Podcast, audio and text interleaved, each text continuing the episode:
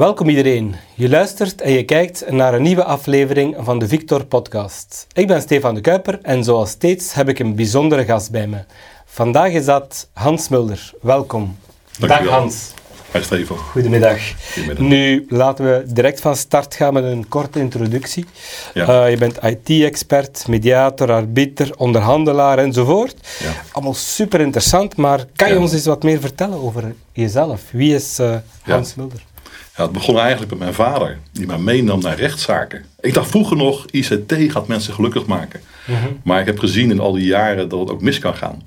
En daar zie ik twee wetten in. De wet van Moore, er kan steeds meer. En de andere wet die we ook steeds vaker zien, de wet van Murphy. We kunnen steeds meer en dan gaat steeds meer fout. En dat heeft mij ertoe geleid om naast het ondernemen in de praktijk ook te gaan onderzoeken. Te onderzoeken, Universiteit Antwerpen, maar ook dat toe te passen in het onderwijs. Vandaar ook dat ik professor ben aan Antwerp Management School. En ja, en dan hebben we de vierde O, naast ondernemen, onderzoeken, onderwijzen, onderhandelen.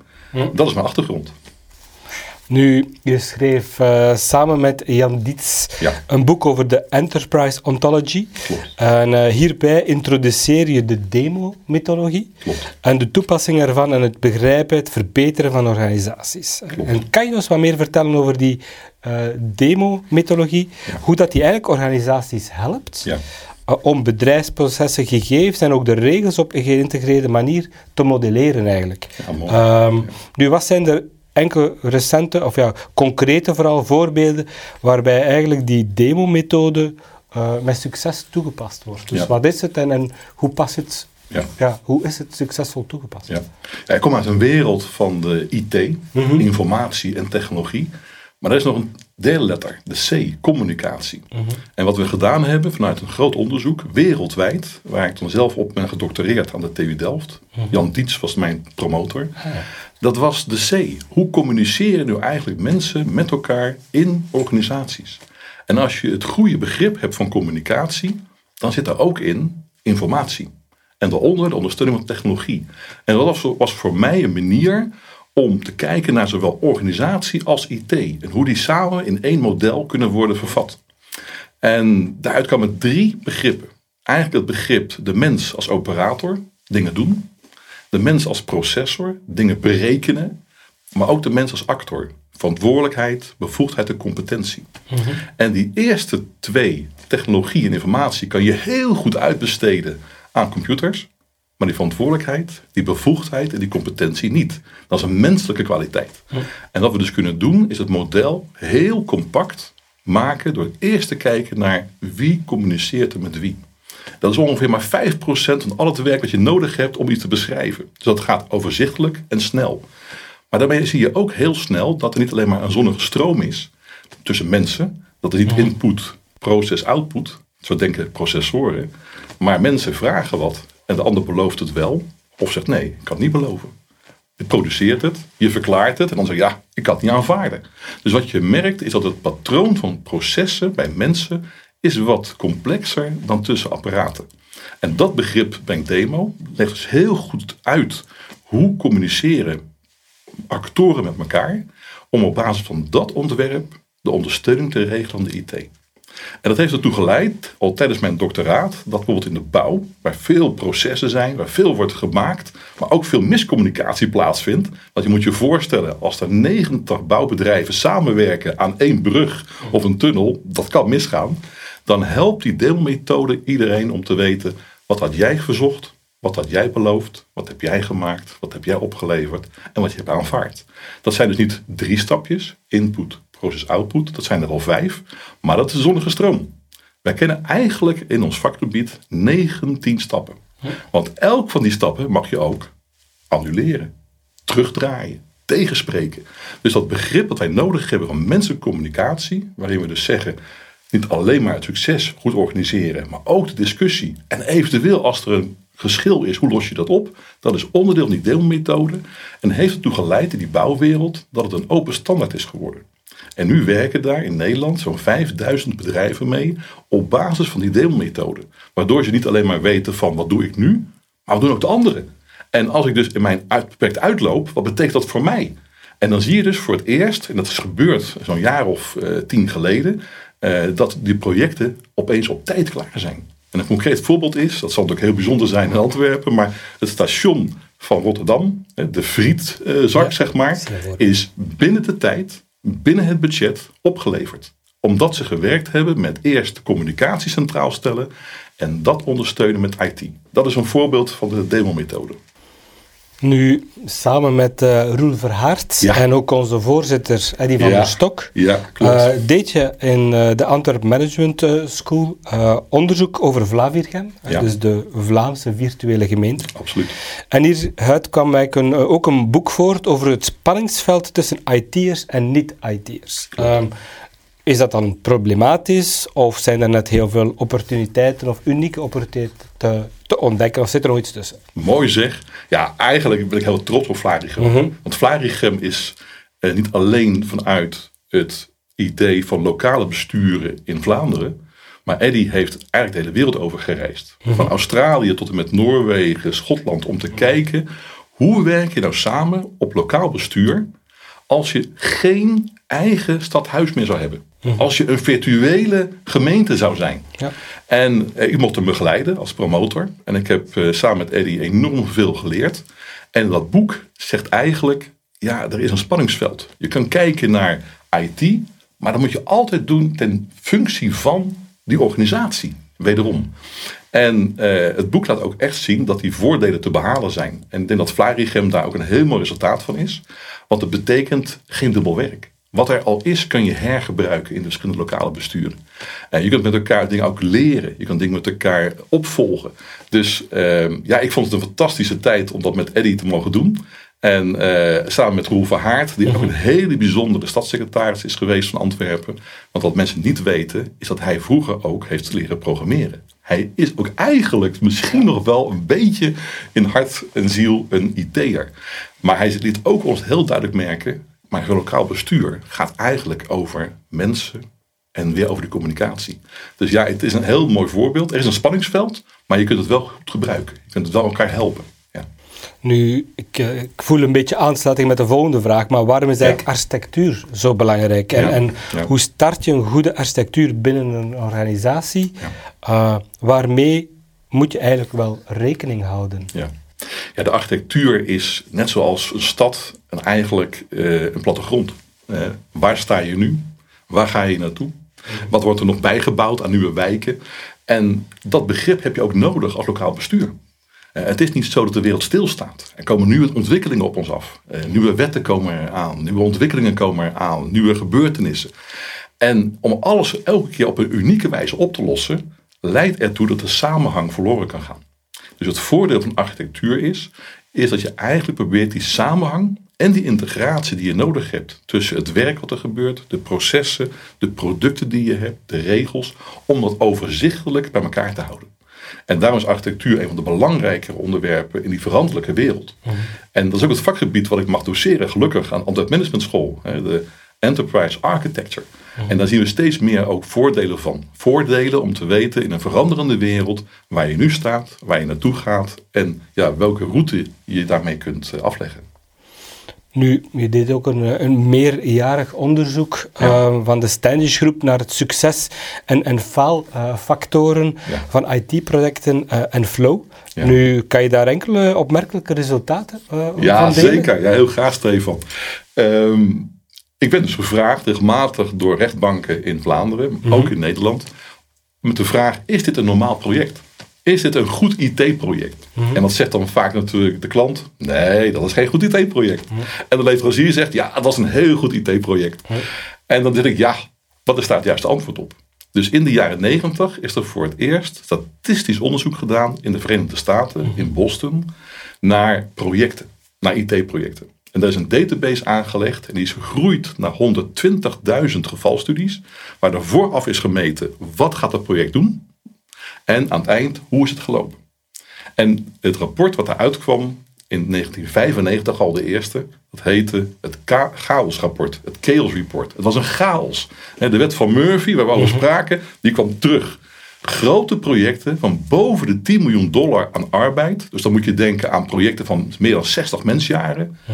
Die faalden gigantisch. Maar 44% werd opgeleverd. En dan nog niet binnen de tijd en niet binnen de kosten. En toen dacht ik, ja, dat is interessant. Die Standish Group die geeft voor het eerst statistische informatie over het wel en wee van IT-projecten wereldwijd. Daar kan ik van leren. Ik kan ook zeggen, maar wat gaat er dan wel goed? Je kan wel zeggen, ja, het gaat allemaal fout in de IT, maar dat is niet waar. Als we kijken naar projecten van onder de, zeg maar, 100.000 of onder de miljoen dollar aan arbeid, dan praat je ongeveer over zes mensjaren. Die gaan over het algemeen wel goed. Dus toen zagen we al in de eerste jaren negentig, wacht eventjes, kleine projecten die je snel kunt realiseren, die je elke keer kunt aanpassen, die zijn wel succesvol. Tegenwoordig noemen we dat dan wendbaar, agile. Agile. Maar dat was toen al, uit de data kwam dat naar voren toe. En dan nog steeds zou je denken, ja, maar dan moeten we heel veel geleerd hebben sinds de jaren negentig. Dan moet het nu allemaal goed gaan, Stefan, met die IT-projecten. Maar helaas. En wij waren ook heel teleurgesteld na 25 jaar dat het bijna een flat lijn was, een platte lijn was, waarbij we zagen dat de, de voorsprong of de verbeteringen niet echt kwamen.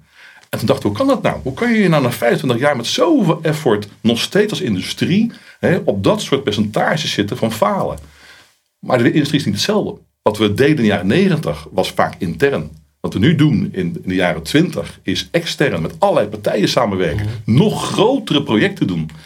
En toen dachten we, maar wanneer gaat het dan wel goed? En toen hebben we een onderscheid gemaakt in soorten projecten.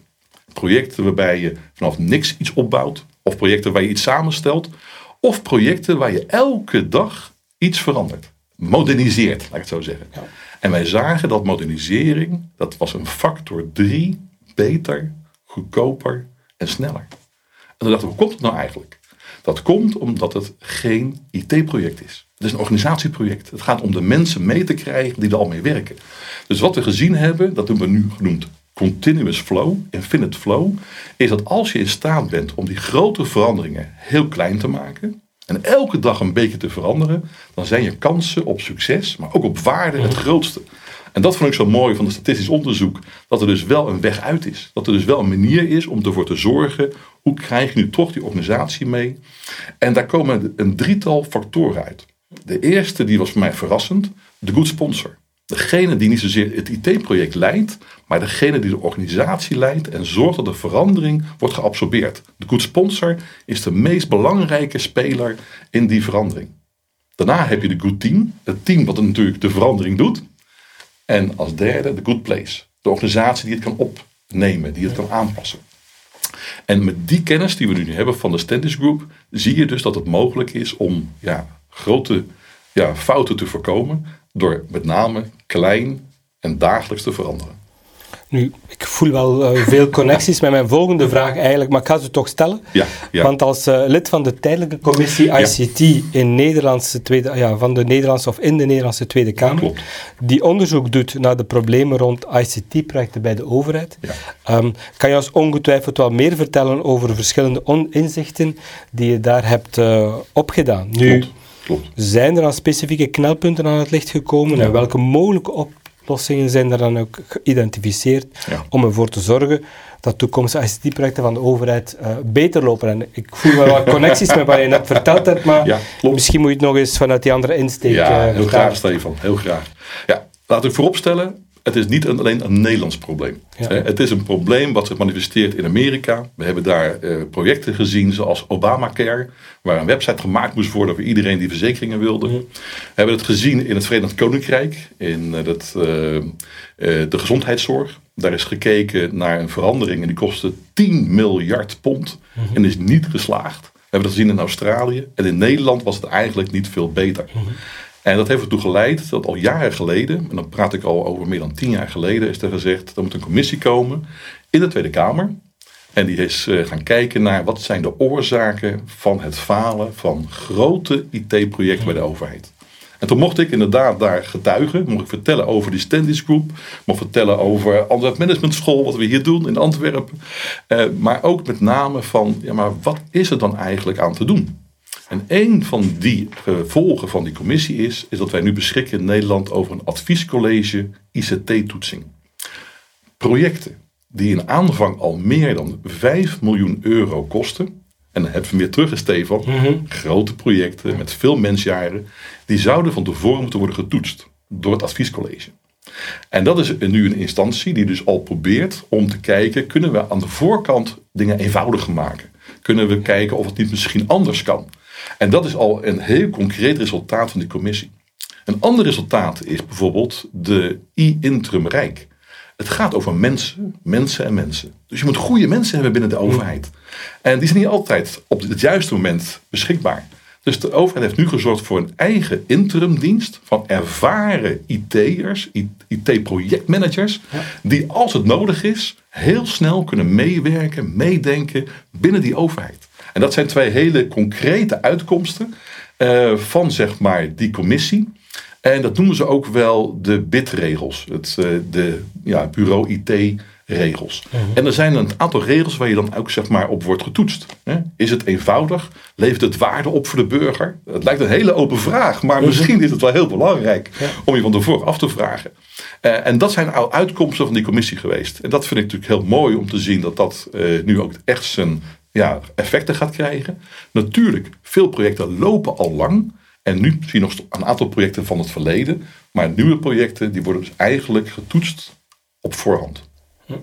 Nu, ja, dat klinkt een beetje eigenlijk als de sleutel um, tot het slagen van zo'n uh, een proces eigenlijk bij de overheidsorganisaties. Uh, nu, kan je ons wat meer vertellen over het fenomeen van wendbare wetgeving? Ja, dat is heel mooi. Ja. Um, waarbij we eigenlijk spreken over LegOps in plaats van DevOps. Ja, ja. ja de afkorting LegOps betekent Legal en operations. Oftewel beleid maken en uitvoering. Mhm. En ik ben zelf verbonden aan twee grote uh, uitvoerende diensten in Nederland. Eén daarvan is voor het ministerie van Onderwijs.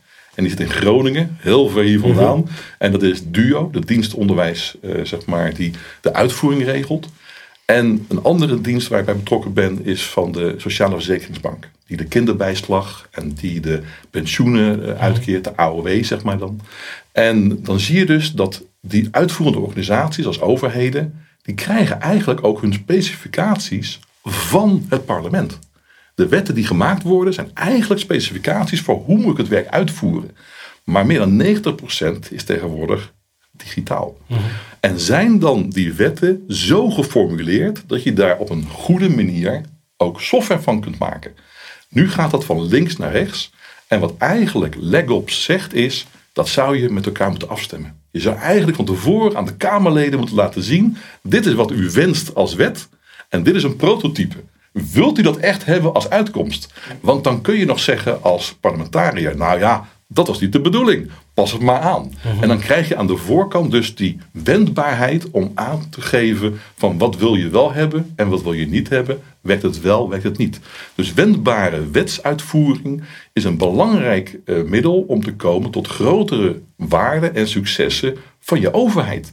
Uh, en dat vind ik een uitermate interessant vakgebied. Dan praat je met juristen, maar je praat natuurlijk ook met organisatie, met bestuurders en natuurlijk ook met ICT'ers.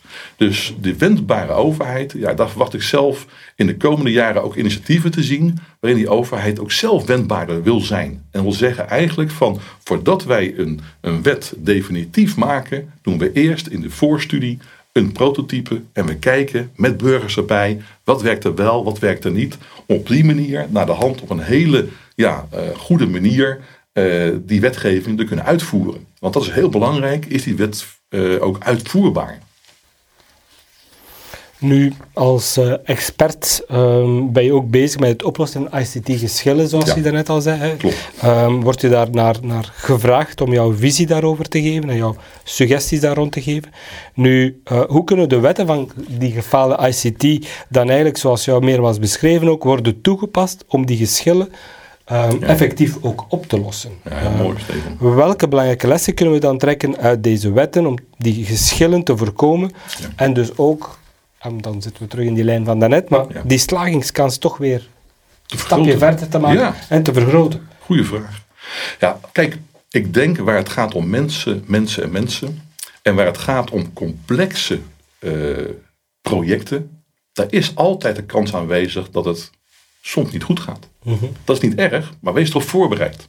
Dus een aantal dingen die je zou moeten doen is zeggen, als het dan mis kan gaan, dan zijn we al voorbereid. Dat is onderdeel van je volwassenheid. Dat is maturiteit. Maturiteit van de organisatie om te snappen dat het niet eenvoudig is. Want anders hadden we het wel gelijk gedaan.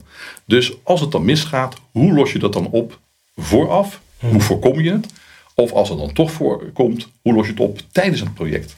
En zo heb ik een aantal keren een opdracht gekregen, terwijl er nog helemaal geen conflict was tussen de leverancier en de betreffende uh, organisatie, om mee te lopen in de vergaderingen. En te kijken en te lezen en al aanwijzingen te geven van heb je dat gecontroleerd, heb je dat gecontroleerd. Want het was zo complex, de kansen dat het mis zou kunnen gaan, die waren heel groot. En toen het zich aandiende, kon ik al gelijk meedoen, kon ik meehelpen, kon bemiddelen tussen de beide partijen. En zo zijn er al gedurende het project een aantal van dat soort ja, problemen al opgelost gedurende de rit. En dat is iets dat we in de ICT nog heel weinig doen. Maar ik zie het wel bijvoorbeeld in de bouwwereld. Ik zie het bijvoorbeeld ook bij de Olympische Spelen van Londen. Ze wisten, Olympische Spelen die moeten worden geopend op die datum door de koningin destijds. Wij kunnen niet uitlopen. Maar er zullen zeker wel problemen ontstaan gedurende de rit.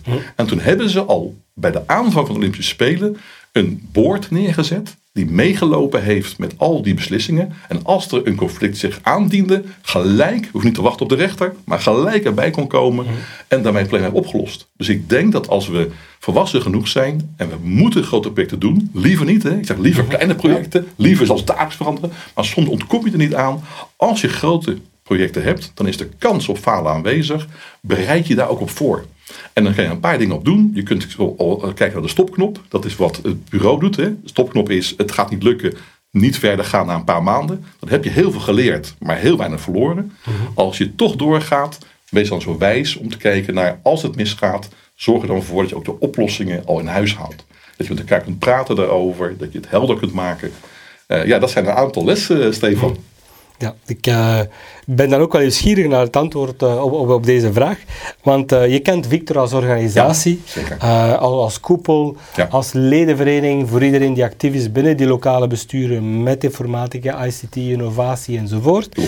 Nu, um, stel dat jij morgen aan het stuur zou zitten van deze organisatie ja. en je krijgt compleet carte blanche. Welke bakens zou jij uitzetten voor onze organisatie? Ja, ik ben eerst toch heel trots natuurlijk wat Eddie gedaan heeft. Hè? Want dat blijft mijn studenten. Dus ik vind het geweldig wat daar gepresteerd wordt. Ik vind dat Victor echt een heel goed initiatief is. Uh, zou ik het veel anders doen? Nee, ik denk niet dat ik veel anders zou doen. Ik denk wel, en dat zie ik nu ook gebeuren. Het is niet alleen een Vlaams vraagstuk. Het is een vraagstuk wat Europees is. Het is zelfs een internationaal vraagstuk. En ik zou heel graag in dat kader ook die uitwisselingen willen laten zien. Ook met name aan de lokale besturen in Vlaanderen. Van let op, waar ben je goed in? Want er zijn een aantal punten waarop Vlaanderen voorop loopt in de wereld. Weet dat. Weet dat dat bijzonder is mhm. hoe jullie dat doen. Maar let ook op waar je nog kunt verbeteren van anderen. Dat zou ik wel in willen brengen. De lessen die je kan leren van andermans falen of juist van elkaar successen. Eh, en dat is iets waar Victor te bescheiden in is. Ik denk dat dat zou ik wel meer naar voren, maar ik ben ook een Hollander natuurlijk, maar dat zou ik naar voren brengen. Van waar ben je goed in en wat kan nog beter? Zal onze community verder verbreden en versterken en uh, meer in interactie gaan. Ik, uh, ik neem het mee in mijn hoofd goed. en in de praktijk. Um, goh, Welke oproep wens je nog te doen bij deze laatste vraag? Uh, welke oproep wens je nog te doen aan onze kijkers en luisteraars die hier hebben geluisterd um, en die dan terug aan de slag gaan in hun lokaal bestuur? Uh, is er zo'n een, een, laatste key takeaway dat je zegt van, hm, die wil ik hier nog even benadrukken? Ja, ik, ik, denk dat er zoveel kennis is en die zit bij Victor, die zit ook op de universiteiten. En ik denk dat je als lokaal bestuur enorm veel profijt kunt hebben van die kennis. Mhm. Dus ik zou mensen heel graag uitnodigen om eens een keer bij de bijeenkomsten van Vector aan te sluiten. Of een keer langs te komen op de universiteit. We hebben voldoende momenten waarop we met elkaar kunnen interacteren. Mhm. Want ik denk dat we elkaar heel veel kunnen leren en dat we ook kunnen helpen. Voilà. Dank je wel. Graag gedaan.